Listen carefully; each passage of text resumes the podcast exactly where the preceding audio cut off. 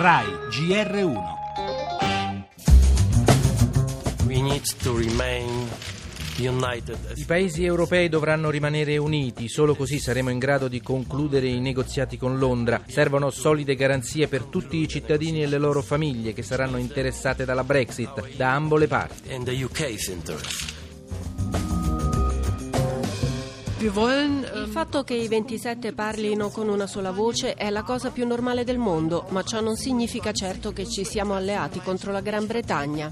Noi daremo la priorità assoluta alla difesa dei diritti acquisiti dei circa 500.000 cittadini italiani che risiedono nel Regno Unito. Senza un accordo su questo non possono esserci accordi seri.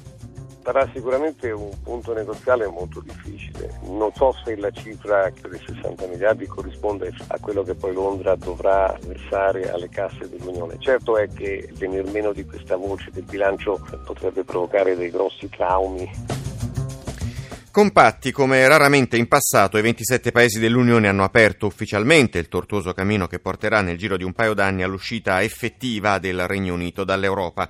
Una trattativa con Londra e non contro Londra, che resterà comunque un importante interlocutore internazionale, e questo è il senso delle parole della cancelliera Merkel, le abbiamo ascoltate dopo il presidente del Consiglio europeo Donald Tusk.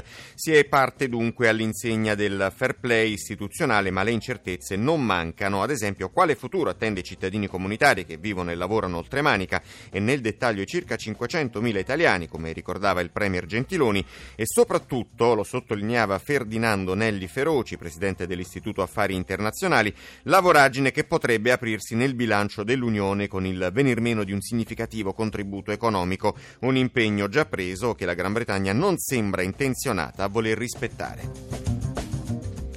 Nel nostro giornale le primarie del PD aprono in questi minuti i seggi, il partito spera che al voto partecipi almeno un milione di persone. Torneremo sulla questione dei presunti rapporti tra ONG e trafficanti di uomini, scontro nel governo, botta e risposta tra i ministri Alfano e Orlando. E poi la conferenza stampa del Papa sul volo di ritorno dall'Egitto, i primi 100 giorni di Trump alla Casa Bianca, lo spettacolo con la prima di Amaluna, il nuovo spettacolo del Cirque du Soleil, per lo sport, il calcio alle 12.30 il derby Roma-Lazio Lazio, Formula 1 al Gran Premio di Russia e della Ferrari, tutta la prima fila, partenza alle 14.